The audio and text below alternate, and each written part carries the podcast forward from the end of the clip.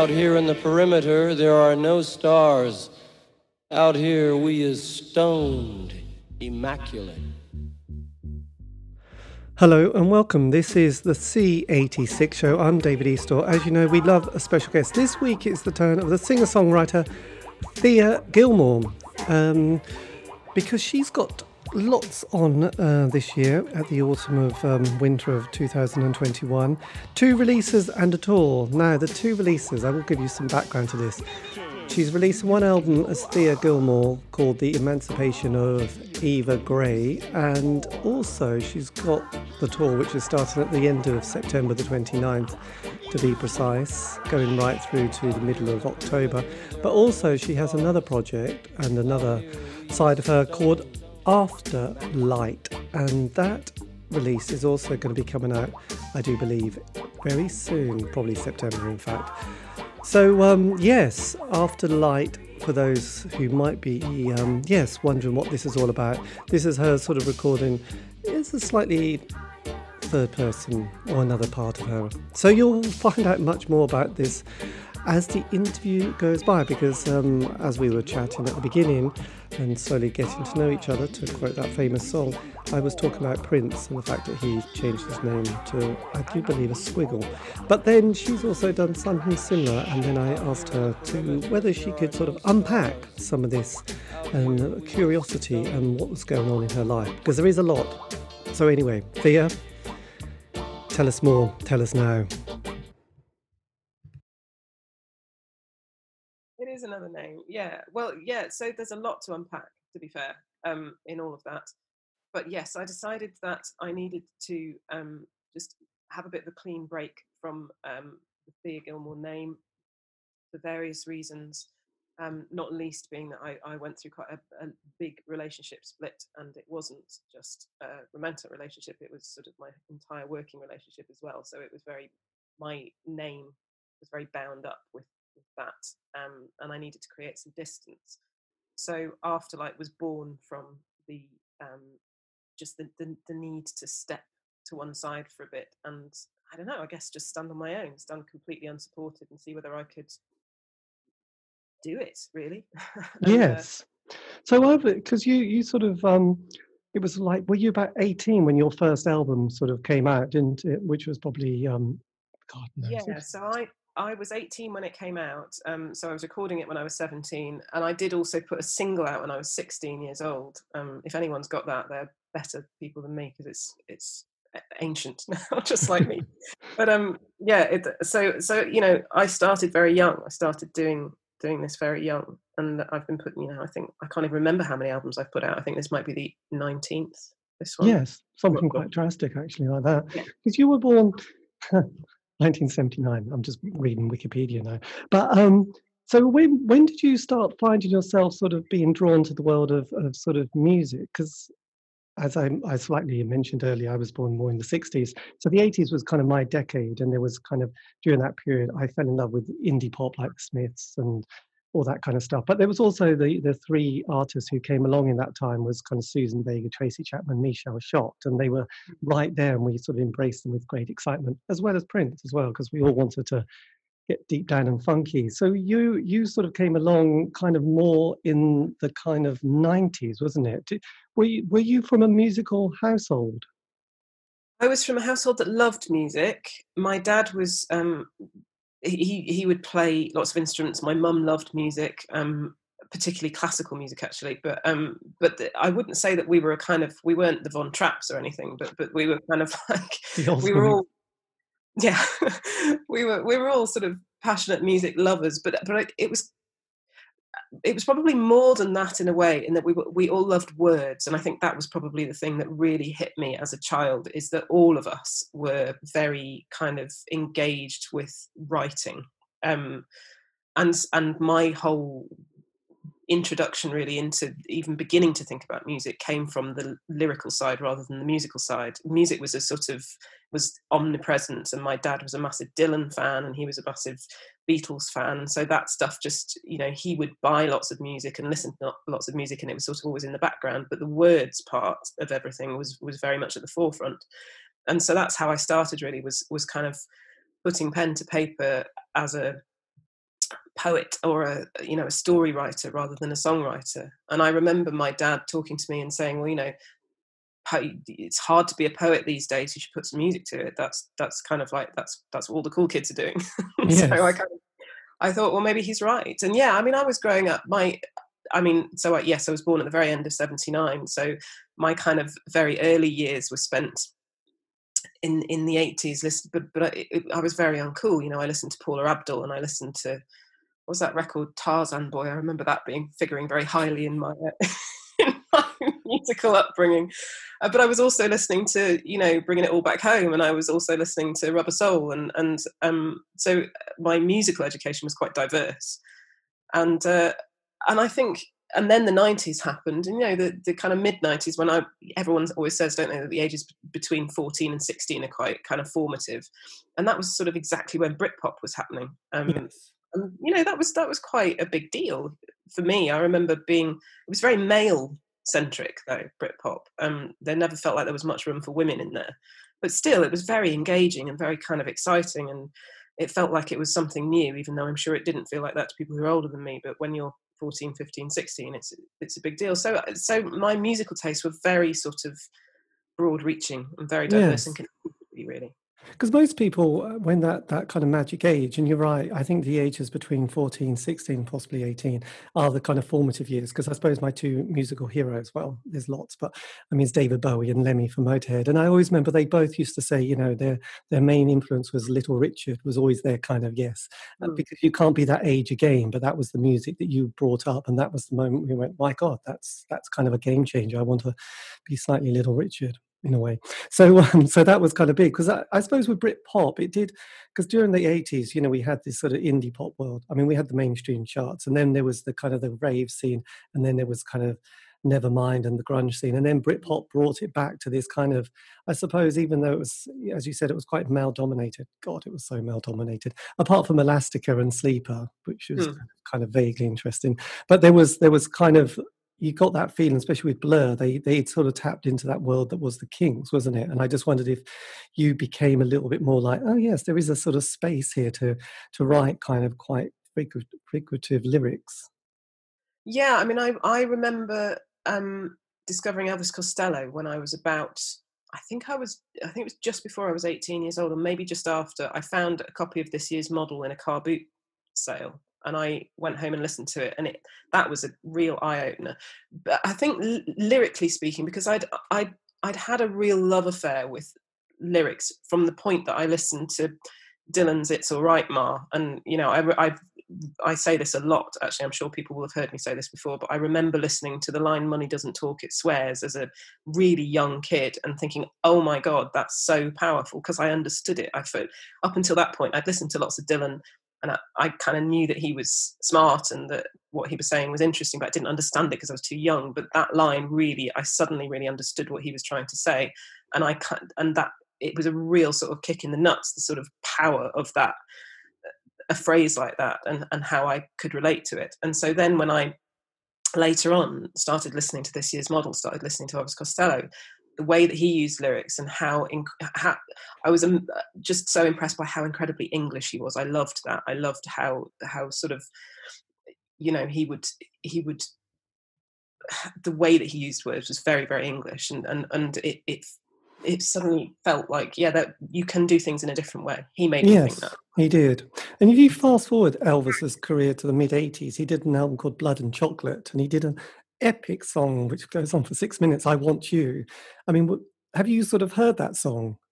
I have heard that song. It's not one I know really, really well. Um, I know that album a little, um, but yes, I've, I've, I've, I mean, I've, I've heard most of his stuff, but I, this year's model is the one that sticks with me always. Yes, I suppose it's just because there's such a bitterness about an emotional sort of anger within that track itself, which kind of goes on and on. And he's mm-hmm. kind of got this very chiming guitar. And I just wondered if those kind of, because I always loved Joni Mitchell because she was able to put kind of complex, kind of emotional state into kind of like, wow, that's amazing English, you know, which is, it's not too wordy and it's actually kind of like, oh, yeah, you cut through it and somehow can put a lot. I must admit, I, the other band I used to love was the Carpenters because they again put amazing emotional states into sort of quite you know easy pop and i just wondered how over those decades because you sort of you know from burning dorothy were bringing out kind of almost an album maybe other year, weren't you? So that was a that was quite a lot of kind of material, and also change because obviously being eighteen or seventeen, and then sort of going through the decades and all the different things that happen, it must have kind of influences on sort of how you start wanting to write and how you want to start to change yourself as an artist. Yeah, I mean, I, I think in the early days, I was because I was listening to Costello and I was listening to Dylan, I, I, I think I always had this thing in my head. It was kind of like the more words I could use, the better. Almost, I would, I would, you know, it felt like somehow I was doing my job more if I could crowbar more syllables into a line. And then as I got older, I sort of, you know, I started to listen listen to Randy Newman, and I started to listen to a bit of John Hiatt as well. And I suddenly realised actually the kind of brevity of what they wrote was was the real power of it, the real beauty of it was being able to convey an emotion in a few words was quite an extraordinary talent. So I, I maybe started to try and do that a bit more. I never really lost the wordy stuff because it's what I, you know, the uh, really kind of like, I suppose metaphor is what I love more than anything. Kind of, uh, but but I do also have such time for people who use few words to to just rip your heart out. Yes, there is something about um, I say goodbye to love. No one seems to care if I live or die by the Carpenters. I always just think, you know, if you like that when you were sort of 10, like I did, you're bound to like Joy Division and the Smiths later on in mm. life. so when coming sort of full circle, because it's kind of interesting, because in the last kind of week, Lily Allen's bringing an album out, which is kind of going to name and and talk about her life in music and all the things that's happened, which is going to be an interesting legal case. I mean, when you were bringing these two albums out, Afterlife and the Emancipation of Eva Gray. How do you how did you kind of separate the two processes of bringing two albums out, but one, you know, with two different characters? So that it, that kind of happened really naturally. Um, the Emancipation of Eva Gray was a was a very odd. Um, that album came out in a really really weird way. In that I was asked to write um, a couple of tracks for a remake of Blithe Spirit, the old um, well Noel Coward play, but then obviously it was made into a film, and they they remade it with Judi Dench and Isla Fisher, and they wanted some songs to go with it, and obviously it's set in. You know, it's set in in the 30s, so in the jazz era, which I've always loved music from that era. Um, and I've always loved the way that Cole Porter was writing songs in that era. And I, him as a lyricist in general, actually, I just think is I think he's extraordinary and bitchy, and I've always I've always loved that. Um, so I kind of got really heavily involved in writing songs for that film.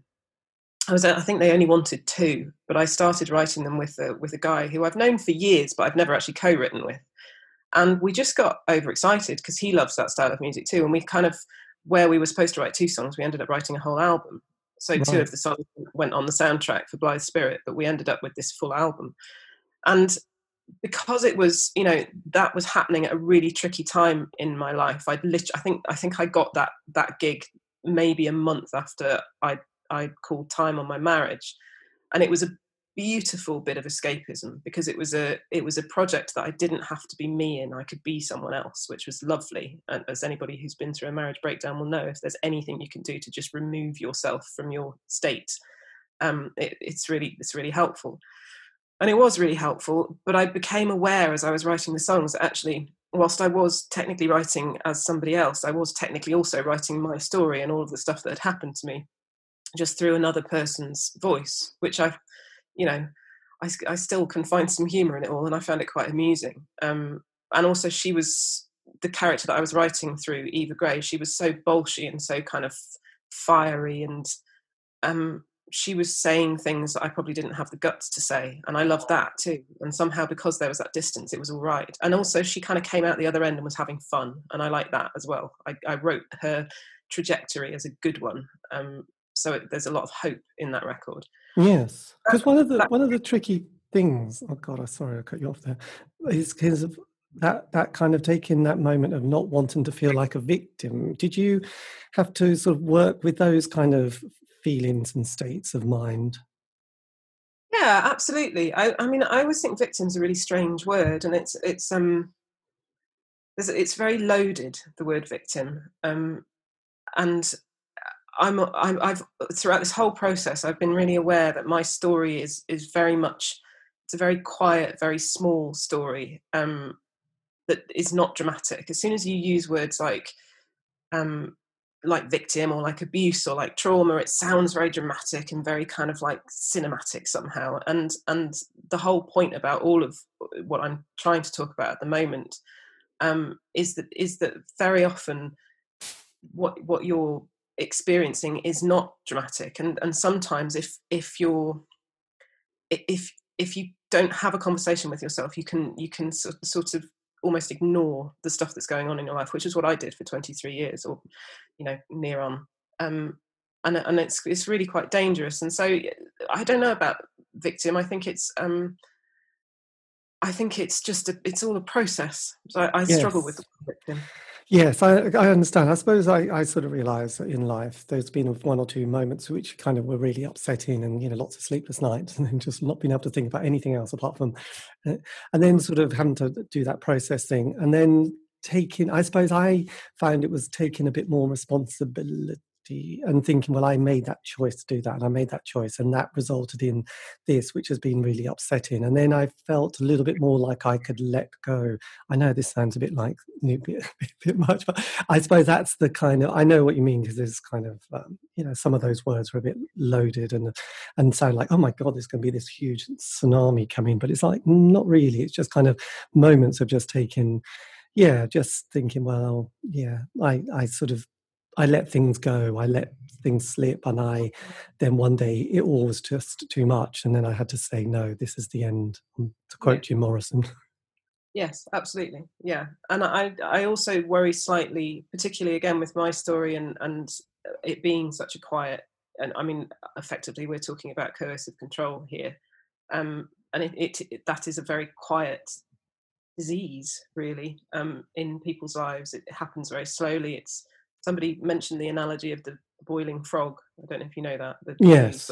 Cold water and boil it slowly, and it doesn't know it's being boiled, and that's that's a very very true analogy. Um, but I also worry a bit that you know there are people who are true victims of you know horrendous horrendous abuse that I would hate to feel like I was in some way taking away from their story with mine if that makes sense i don't know maybe that doesn't make sense but i but almost like by calling yourself a victim in a in a quiet story like this somehow you're you're taking away some of the severity of somebody else's story and i would hate that yes. No i completely understand. It's it's a bit like yeah yeah you, you can't grade it but i know what you you know i kind of understand. So then why why did you then sort of feel the need to say that was Thea Gilmore. Now this is going to be afterlife. When did that sort of time or moment come? Did it was it like a, a, a kind of a flash, or or coming and waking up one morning thinking that's it? I think it was. It, no, it was fairly. It was a fairly slow process. The the Afterlight album was born out of out of the fact that I have a Patreon site, and so I deliver music on a monthly basis to to my patrons.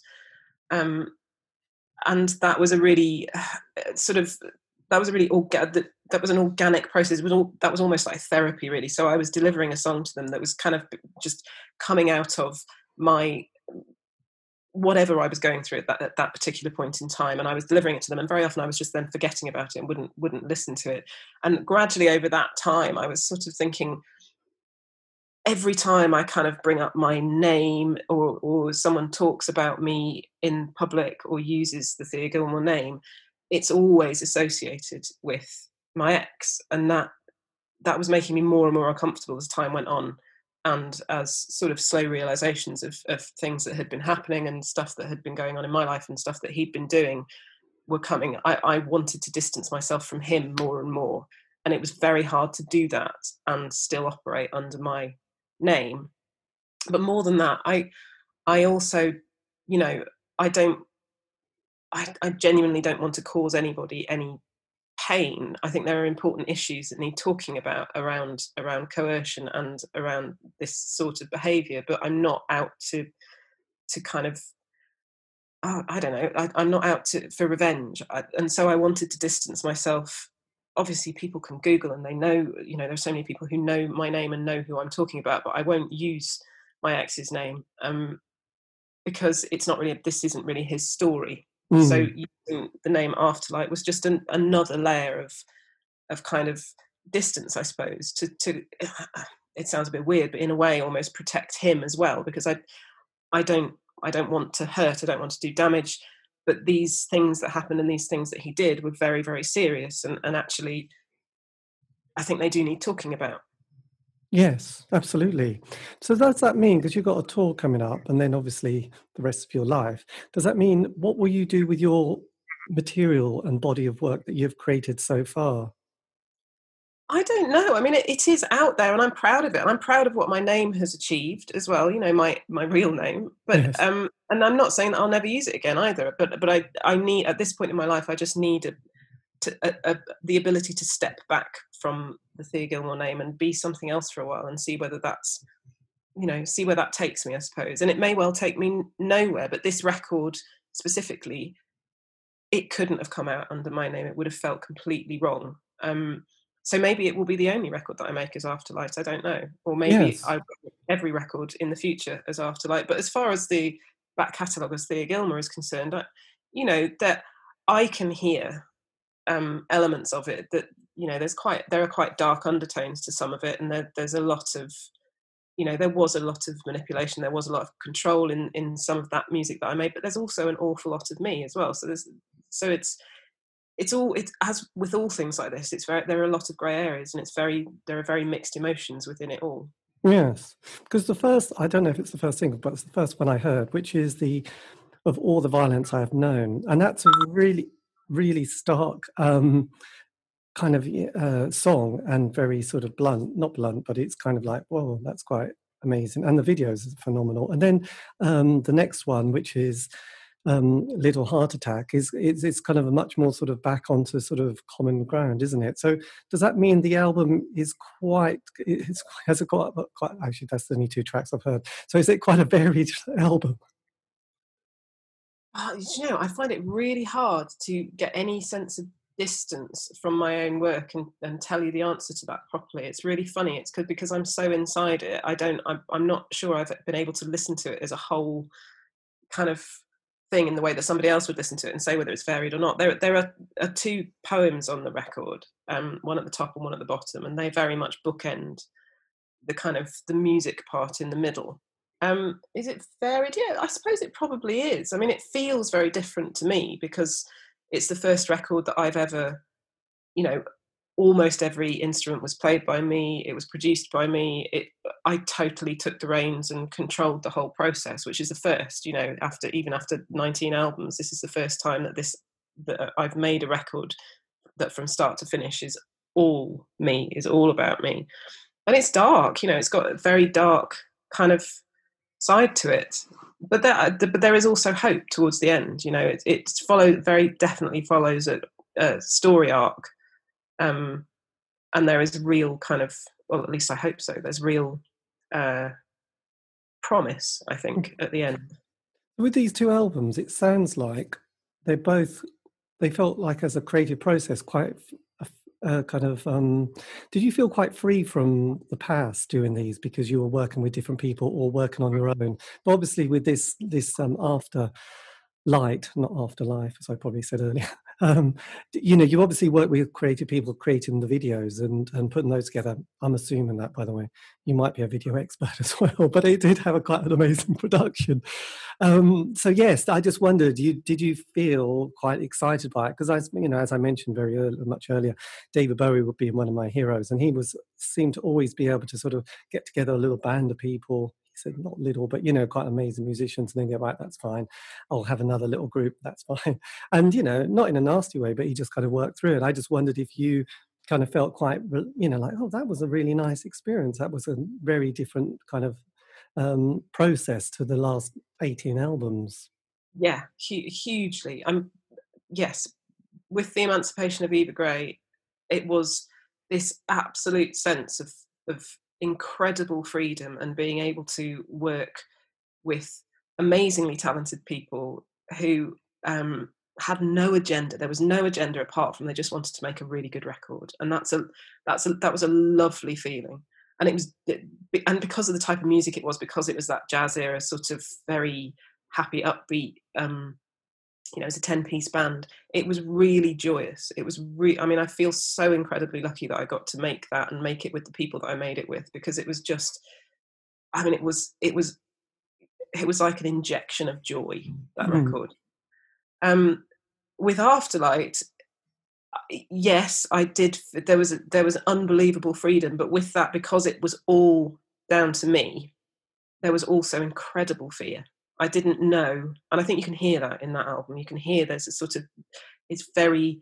Um, I think you can hear the the shaking in it, and I kind of you know I think that's there's there's a real truth and a real honesty in that, and I like the fact that that's there. But I you know I I mean I would step into the studio and suddenly be aware that I had never ever been in the studio on my own. You know mm. I I I would record I could record at home on my own, and that's fine. But actually working within a recording studio, I'd always been guided by someone, or you know, I'd always been produced by my ex, or uh, and I and I'd never actually sort of given myself permission to sit down and play a guitar in the way that I play a guitar, and and it be that be enough because there's always someone standing next to me who can do it ten times better, but that's not always the right thing. That's not always the right way to play it. You know, I'm I'm not somebody who is interested in being a virtuoso musician. It's it's you know there are people out there who will always be better than me and that is fine. I'm yes. Not, but what has always mattered to me is is making honest music um, and for the first time i was actually able to say well actually the most honest thing is for you to pick up a guitar and you play this you play the bass you play the keyboard. No you're not you know tori amos but but actually that doesn't matter yeah well it's interesting because when uh, David Bowie did his album, which had Boys Keep Swinging, because it sounded too good. He got everybody to just get their instrument and move it one step on. So they all played somebody else's instrument to make it sound much more kind of, oh, that's better. You know, it was just like sounded too smooth. And it's kind of interesting hearing that out track again and thinking, oh, right, they all sort of just swapped instruments. Obviously, they were still competent, but not it had a different vibe to it, which hmm. was which was kind of an interesting process. And I could imagine that kind of also can feel quite quite liberating as well because because when I saw you many years ago doing your Christmas album, um, it was kind of an interesting process. You know, it was just an amazing kind of evening and, and stuff like that. And I sort of obviously sort of followed bits of your career here and there.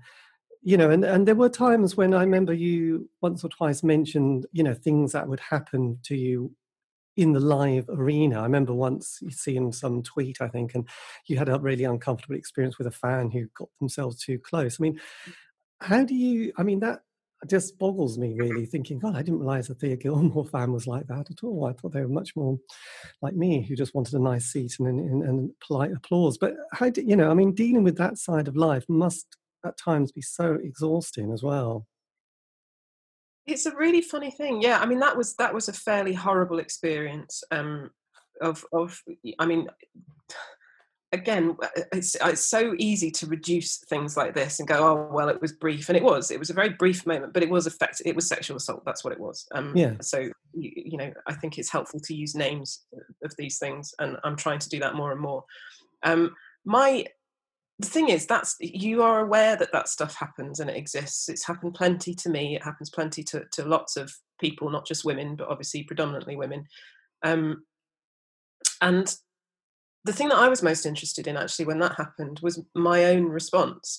And but that happened, you know, after I had split up from my husband. I was I was going through therapy at, at the time and was beginning to see that I'd been in what is again I hesitate to use this word because I hate this word because it sounds dramatic and it wasn't, but an abusive relationship. That's what I was in. Mm-hmm. And, and so I was con- because I was kind of talking about this stuff. Um, to a therapist, I was constantly questioning my responses and my behavior to things, um, which is uh, anyone who's been through therapy knows that that tends tends to be what what happens.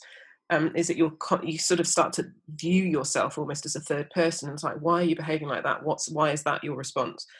And my response to that particular incident was I did nothing, and that really shocked me. I did. I just stood there. I was I was standing I was signing albums. I was, and there was a huge queue of people waiting to get their records signed. And um, this particular guy asked for a photograph, and, and I was in the middle, and his wife was on one side, and he was on the other side. And because we had our backs to a wall, no one could see what was going on. And and and I my initial thought was don't make a fuss. Don't make a fuss because his wife's standing there and what's she gonna think? And that was my my feeling was protect her and it's always about protecting somebody and i was like god you've been doing this your whole life just just like don't make a fuss don't say anything it's all fine it'll, it'll be over in a minute and that really shocked me because i thought i was tougher than that and i, mm. I and it's not that it's not tough i don't want anyone to think that like saying nothing is wrong it's just it was just a surprising response yeah. for me so yeah then i did i i because I was I was cross with myself. I had a re- I was really angry with myself because what I sh- wanted to think I would do is is you know either shout really loudly about it or punch him, mm. and I did neither. Did I you mean, sort of did you have one of those moments where you thought, what would Germaine Greer have done in that moment? I didn't, but I'd like to know.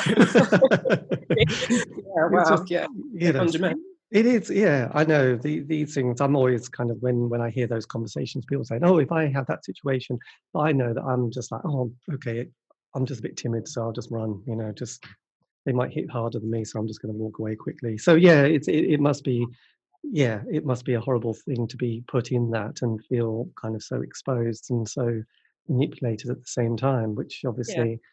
does kind of happen in the world that is kind of showbiz. I mean, with with your sort of live performance and, mm. and over the years, I noticed that you've you've had your own record label, and then you had an experience with Sanctuary Records for was it one album? Yeah, one one album. Yeah. What was that kind of experience like? And I mean, I just wonder how you reflect on looking back at that when you signed for them. Was it a case that you just had had felt like you had come to a crossroads, or did you just feel that you wanted to experiment with something slightly different? That was a really funny um, little period in my career actually because a lot of things sort of happened at once.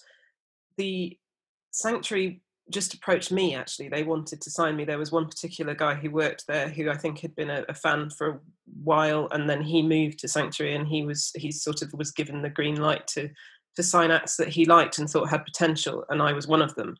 Um, but basically in between making the record and the record coming out, um, Sanctuary actually went into administration, I think, um, which completely changed all of the, the sort of release schedules and the way that they were able to release music. And I also got pregnant, so um, the all of a sudden this kind of record that was going to be a big release and it was going to have a massive spend behind it and it was it was you know it was big news suddenly became ah okay so the record label's gone bump and and you are going to have a bump by the time the album comes out yes. and you know and it was my first child and everyone basically told me that that my career was over you know i went through so many conversations with manager um, not so much the label actually funnily enough because again the guy that signed me was was was quite a progressive soul and so he wasn't he he wasn't that troubled. He was also considerably sort of older and, and, wiser and had seen it all before, so he wasn't that troubled by it. But my my manager absolutely hit the roof. Couldn't, you know, it was, and I thought my career was over as well. But when when I was pregnant, I thought this is it. I, I you know, this this album will be my last album. As it turned out, it, everything's got more successful rather than less successful post child. But I think that was probably just because I got really tenacious and just tried harder because I had a mouth to feed all of a sudden. Yes, because it's got it. Because one thing I've noticed over the decades, and obviously, you know, having you know friends my own age, and um, the the difficulty and that no one's ever spoke about really in, in the world that is music, because mostly you know it's it's men, isn't it, and bands with men, and then the odd female artist who just disappears. But you know, the thing with having a, a, a recording creative career, having children, having that time off and I remember listening to Suzanne Vega recently in an interview where she went on tour with her first child. This is probably the late 80s, and just saying the whole tour was a nightmare. You know, you're trying to feed this baby, you're trying to sort of look at, you know, plug sockets around your different places in Europe, you know, just going on stage feeling like I'm really frazzled here. And then, you know, with later life, you know, everything changes again and there's the menopause. I mean, you know all these things that have never ever been mentioned but obviously people are sticking with music much longer and and and the same look i'm going to have i want to balance that family and child and then i you know also things do happen and that's just life. I mean for yourself i mean how you know when you look back at your 17 18 year old self there must be so much that have changed and at the same time so much that hasn't been spoken about as well. Yeah loads. I mean having i, I recognize that having babies on tour scenario because i was well i was touring when i was eight months pregnant and then i was back on the road again when my baby was three months old so I didn't really stop. There was no break for me. And I think that's really common, you know, uh, not just in music, but in any woman who's self employed. The idea of taking any kind of maternity leave is, you know, for a lot of people, it's just not doable. Yes. Um, but in, in another way, you know, I feel really lucky because I, I got to spend the most incredible amount of time with my kid. Yes, I was working, and yeah, absolutely fries your brain. I mean, the uh, I was also because I'm not you know, i I'm not Suzanne Vega. I, I didn't have, you know, I didn't have the money to pay a tour manager or a massive tour bus company. So I very often I was doing a lot of the driving as well. So I would, you know, be up with the baby. I'd drive to the show. I'd do the gig. I'd, and and it was a fact. Basically, the baby was like a rugby ball. He would be sort of tossed around whoever was was around at the moment and whoever wasn't actually actively having to either be on stage or do the merch desk or whatever and he as a result, is the most incredibly well-rounded human being you could meet. He's he's extraordinary. Both both of my kids have been around music and you know have have seen I guess the really unglamorous side of the music business, and so they are not remotely troubled by you know they think music's great, they love music, they're both musicians, but they they have no starry eyes about it. They're not remotely impressed by fame in any way. It's just like, well, yeah, but we know go, what goes on behind the scenes, and it's not pretty. So, um, so I, yeah, I mean, there, there is a lot that doesn't get talked about, particularly the sort of female stories in in music, and the majority of it's deeply unglamorous. Yes. It, it, it, yes. It, well, as most people have said, you know, who with you know whatever gender it is like there's eight hours or 10 hours of really struggling and then 90 minutes on stage which is great fun you know during the tour you know it's mm-hmm. like just no one gets to that point where they go i'm really enjoying the tour van you know i'm spending lots of time with these people in a closed you know environment i mean no one's ever said that in their life you know they're just kind of biting their tongue going god i wish i was a solo artist you know i really can't bear my bass player anymore so um it is kind of it is kind of strange but i just kind of also realize, and it is kind of interesting with Suzanne Vega, you know, she was saying that yes, there was all this money when she first started because she had the hits and she managed to buy one flat. But then since then, it's like, you know, it's back to, you know, slugging it all out and feeling quite lonely and going backstage and seeing some rather crappy little sandwiches and a, you know, and a bottle of water going, my God, no one sees this side as you're sort of in Manchester on a wet kind of Wednesday afternoon in the middle of November. You know, that's kind of hard work, isn't it? Yeah, and they're going to yeah. want to hear Tom's Diner and, you know, yeah. and Luka. Uh, otherwise, I won't be able to leave. And it is kind of like that. That because I was wondering on that side, when you do an album, is it a bit like the, the Vegas thing that you think, God, I've had to gam not gamble but invest in this. I do need to see this. I need to sell this this amount of tickets and merchandising. I just wondered if you just often find yourself thinking i've almost got into the black now i've gone straight into the red for the next album. I i so one of the great things about making this record is for the first time i didn't think about anything apart from just the music just making the music. Um well no that's not for the first time. I think when i first started out i didn't think about anything apart from just making the music either. But then gradually as your career builds and you start to a, a picture starts to evolve suddenly you do have to start thinking about will this get radio play? You know uh, who's going to like this? Are the people who like that particular song on that particular record are they going to like this because they're the ones that buy the album? And i don't know i think you can really you can really tie yourself up in knots. That way, madness lies, I think, because ultimately you can pitch to people that you think have liked your stuff in the past, or pitch pitch to radio stations that you think have liked your stuff in the past, and you can still miss. Mm. And I, I always hated this was something that that you know I did I I kind of did all the time and and actually my my ex would do um a lot was was kind of like write a song for radio which is kind of weird thing to even think you can do yeah. because radio changes all the time the people who work at, at, Radio Change all the time, and it's it, it, just doesn't work. And I always hated it. I always felt dirty when when we did that. Not because I didn't want to be on the radio. I love the radio, but because it felt so dishonest. It felt like you were kind of contorting yourself into some shape that that you thought. It felt like doing plastic surgery on your music just because it might turn somebody's head. And and I never liked that. Although arguably my ex was very good at, at turning heads in the radio. So you know, kudos to him for that. But but um, it was just never me. I, I don't think I'm naturally somebody who um, writes super commercial music, and and and so with Afterlight, I kind of brought it back into the fold, I suppose, and and it's it's sort of it just I'm just writing it for me, and I think I think really ultimately that's the only thing you can do. I try really hard not to think about will it sell. I'm, mm. I'm also incredibly lucky again because I have a Patreon website that that it that pays my bills. That those people, those absolute sort of super.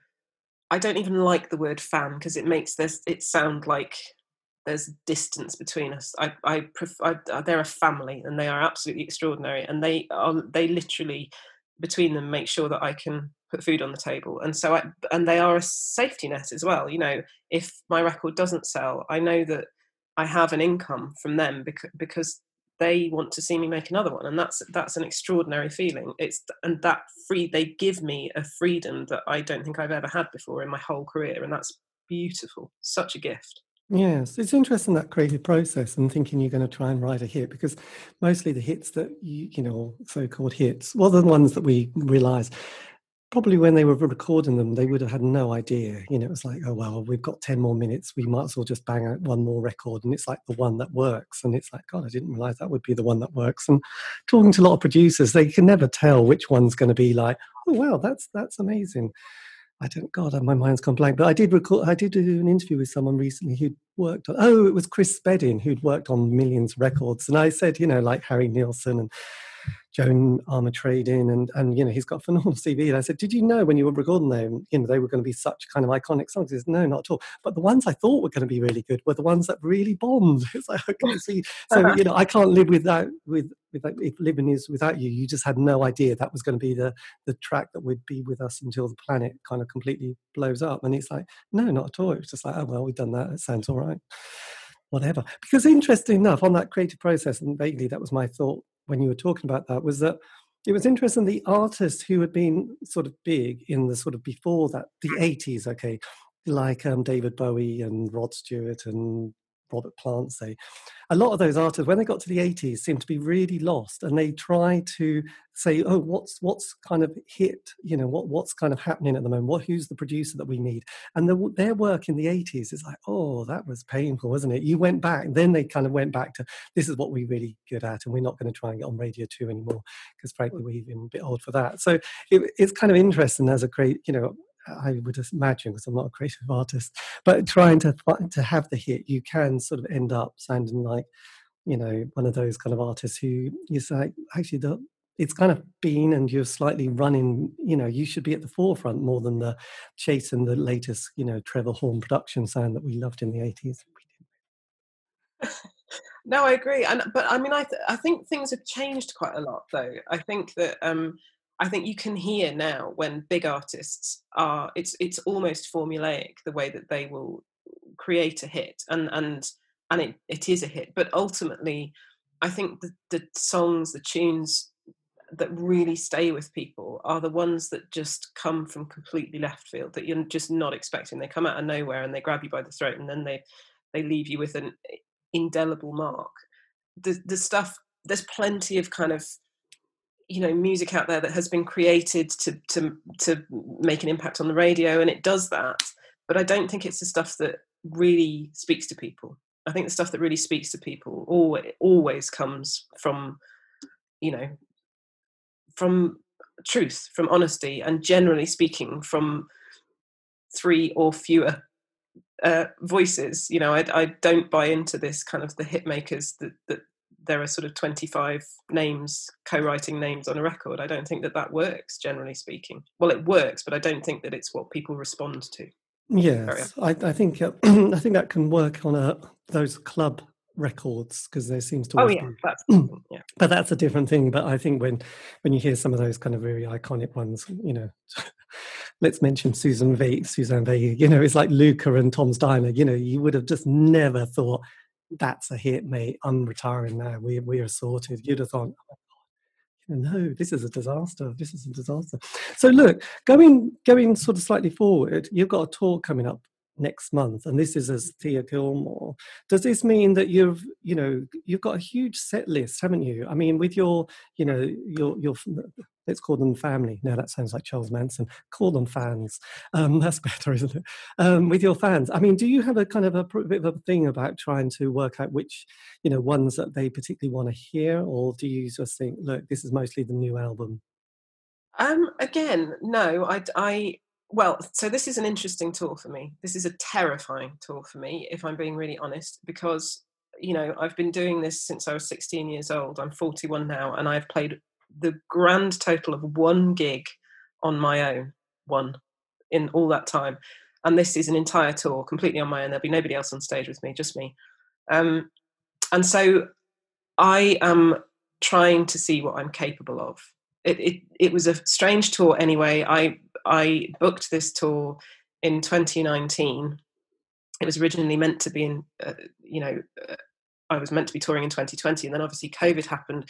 I deliberately booked myself into smaller venues. I avoided all of the big territories, if you like, the kind of Manchester's and the Liverpools, because I I wanted to know whether I could do it. I wanted to know whether I could hold an audience, just me.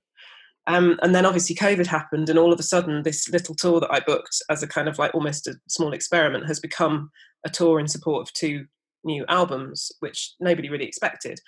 Um, but it's it's really exciting. So I'm I'm so a lot of the decisions I'm making about tracks that I play is is based on what I feel I can deliver to an audience and do really well. So there are some absolutely key tracks that I simply won't be able to do because um, they need more than one musician, and and I am just me.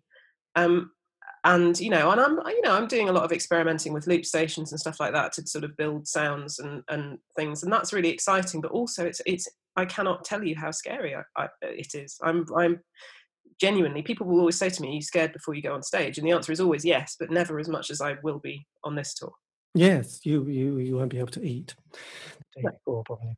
Uh, so that's good. But coming, I mean, one thing that I've noticed actually as well with your career, you do fantastic cover versions, don't you? You you know, and you reinterpret them, interpret them so well. And I'm always kind of, you know, I think because the Dead and Dead or Alive track is a bit bombastic, but your version of that is just beautiful, isn't it? Yeah, I, you see, I love doing cover versions, and people are always asking me to do Joni Mitchell cover versions and stuff like that. But there's, to me, there's no point in in doing a cover version like of, of Joni Mitchell because she's she's done the definitive version. You can't do any. It's not even about doing any better, but you can, there's nothing new you can bring to a Joni Mitchell song, particularly as a woman. I think maybe maybe a bloke could bring something new to a Joni Mitchell song, but so when I do a cover version, I always like to to know that I can bring something that is completely different to, to it. Um, so like that Dead or Alive song, you know, it, it's it's actually if the bones of the song was was so brilliantly written, it's so brilliantly written and so simple, but but but so kind of um, I don't know, hypnotic that that uh, that I it was you know it, it kind of you could I could hear where I wanted to take it, and and I love the original, but but I do also really love what we did with it as well.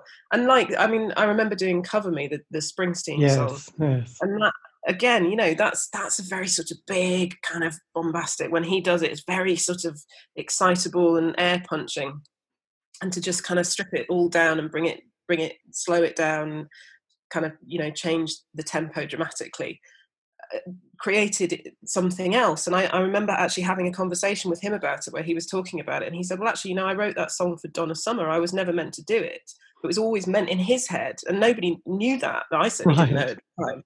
He said in his head it was always meant to be a woman singing it, and so all, when I did it and he heard what I did, he was like, suddenly it makes sense, and that was like that's that was such a nice thing to hear from the person who wrote it. I was like, wow, that's that's mega, that's amazing, and so yeah, I've, it's always been this kind of you take a song and then what you know what what can you do to kind of create something that that the original artist didn't. Yes, but it's interesting. Don't do it. Yeah, and it's interesting with the Joni Mitchell because she, a few years ago, it's probably decades now. She redid some of her stuff, kind of with a very melancholic sound with an orchestra, and it was just like you know, and and the lyrics obviously just sound so different, but from a very wise person, from the eighteen-year-old, and in a way, she sort of covers her own stuff. And yeah, you know, there's not much else, you know, to do with that her work really, because I mean, she's sort of done it for everyone else actually, and it's yeah, it's I suppose what's really good, and it's like cover me and and yeah, and you spin me around is just so good because you kind of go, oh God, I remember this song, and it, oh God, yes, and it's so you know, it's it's just kind of brilliantly put together actually. So um, yes, and does that kind of mean because obviously this is a bit simplistic, but I know that sort of following music kind of in a passionate way. There's there's you know the the kind of people like Ani DiFranco, and then we had all the Americana artists that came along like Alison Krauss, and then Stacey Earle and Gillian Welch. Do you sort of listen? I'm slightly sort of pushing you on into this one gender thing. Sorry about that. But do do you listen to those artists and get inspired yourself? you know, um, sort of thinking, oh, that's kind of interesting what people are doing, because you've obviously come from more slightly of a folk background, I think, than than that kind of Americana's background. Well, you know, I always think of myself as coming from an American folk background, weirdly, which I suppose there's, you know, there's not a huge division. There's kind of maybe a cigarette paper between American folk and, Ameri- and, and Americana. Um, it, it's so I think that the majority of English folkies, the real sort of heavy hitters in English folk, would probably very happily reject me completely and say she's got nothing to do with English folk. And they're probably right. You know, I love English folk, but it's not my it's not my skill set. It's not where my experience lies. My experience lies much more in a kind of like younger folk music, which tends to be the American folk music, I guess. Um, so yeah, I'm always. I mean, Ani DiFranco was a huge influence on me when I was growing up. And funnily enough, I was actually thinking about her when you were talking about Joni Mitchell almost covering herself, because Ani DiFranco did exactly the same thing with the album. Like I said, she took you know songs of hers and then and reinterpreted them, and it was a brilliant album, absolutely brilliant. Brought something completely new to her own songs, which is a great idea. Um, yeah, I'm I'm always looking. I mean, I mean, Gillian Welch's Time the Revelator album, which I know old now. My God, what I mean, you know, you could definitely die in peace, couldn't you, if you'd created a piece of work like that? Absolutely mm-hmm. extraordinary. Yes, I mean, and does that mean that you, as a now a solo artist, because a lot of people often, you know, work with a sort of a bit of a, you know, a partnership. Do you have you sort of thought beyond the next couple of, you know, like this year as kind of mm, having those kind of slight collaborations. I know David Bowie used to always talk about wanting his Jeff Beck, and he had Mick Ronson, then he had Earl Slick and and Garson, and then quite a few people have often just had somebody just to help them. I know Gillian Welch has got some person who works, you know, she works with. I just wondered if you quite enjoy that, or at the moment you just think, God, life's so much easier just on my own. I've just got myself to think about and what I'm going to do on the day. I think at the moment I want to know what I'm capable of, um, and that's that's a really important uh, that's a really important um, thing that I need to figure out because after you know 23 years of doing things the same way, you you know arguably you get lazy. You know I kind of you, you get lazy and you rely on somebody else to do things that you think well I maybe could push myself to do it, but that person will do it better anyway, so why bother? And I, I don't want to be the why bother person now. I want to know, can I do it? Of course you can do it. I can do mm. it. I'm, mm. I'm, a musical person. It won't be, you know, it won't be, like I say, virtuoso, but it will be what the song needs. And when I've found out enough about what I am capable of, then the idea of working with other people is is wonderful. I mean, the, you know, music itself is a community process. It's a, it's a collaborative process. It always is. Even if you're a solo artist, the collaboration comes from making something and then delivering it to an audience, and that's a collaboration. It's hmm. always mm. about collaboration and community. And so, working with other musicians is is part and parcel of that, and it's a brilliant process. But I think that you can only do it honestly when you're fully aware of your own capabilities and your own strengths and weaknesses and i haven't got there yet i'm still a baby in that res- respect and i need i need to get myself to the point where i know what what i'm good at and what i enjoy doing before i can bring somebody else in to fully honestly work with them Yeah, it's going to be interesting if in 10 or 20 years' time you look back and think, this was the best thing that happened in your life. It'd be like, oh, amazing day. You know, like this is kind of going to have a quite a, your adult life has got very much at the moment it's going to have two chapters isn't it very definite yeah. two chapters which is quite interesting so look last question if you could have said something to your 16 or 18 year old self starting out is there any kind of thing that you'd have just wanted to whisper in their ear as like oh yeah keep doing that or just check that out because that could be worthwhile i just wondered what wisdom or you know, or sort of little bit of knowledge that you've got that you think, yeah, that would have been really handy? Um, the thing, the thing about sixteen-year-old selves is they don't listen, do they? Ever? No, um, they don't. So, but uh, I think if if I could have got my sixteen-year-old self to listen to me, it would have been just trust your gut. Right? You may be young, but your gut knows. Your gut's like ancient, and it knows a few things. So if something feels wrong, trust it. If some if if there's something going on or somebody's saying something to you or telling you something about yourself or telling you something about the way things are and you think that's not right or it doesn't have to be that way surely trust it and fight. Yeah just fight if you can because it you can lose decades to um assuming that other people know better than you and generally speaking your gut's correct yeah. And that, dear listener, is the end of the interview, apart from the goodbyes, which were very exciting.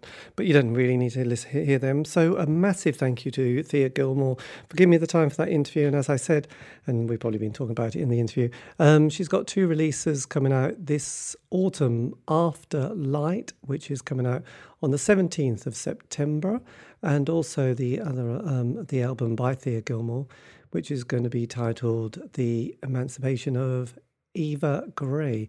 And uh, the tour is going to start on the 29th of September at Canterbury and then goes right through to the 10th of October, finishing in Cardiff. Anyway, a massive thank you. This has been David Eastaugh, the C86 show. If you want to contact me for some really nice reason, make it positive, please. Otherwise, don't bother. You can on Facebook, Twitter, Instagram, just do C86 show. And also, all these um, interviews have been archived. You can find those on Spotify, iTunes or Podbeam. It's that easy. Anyway, look, have a great week. Stay safe.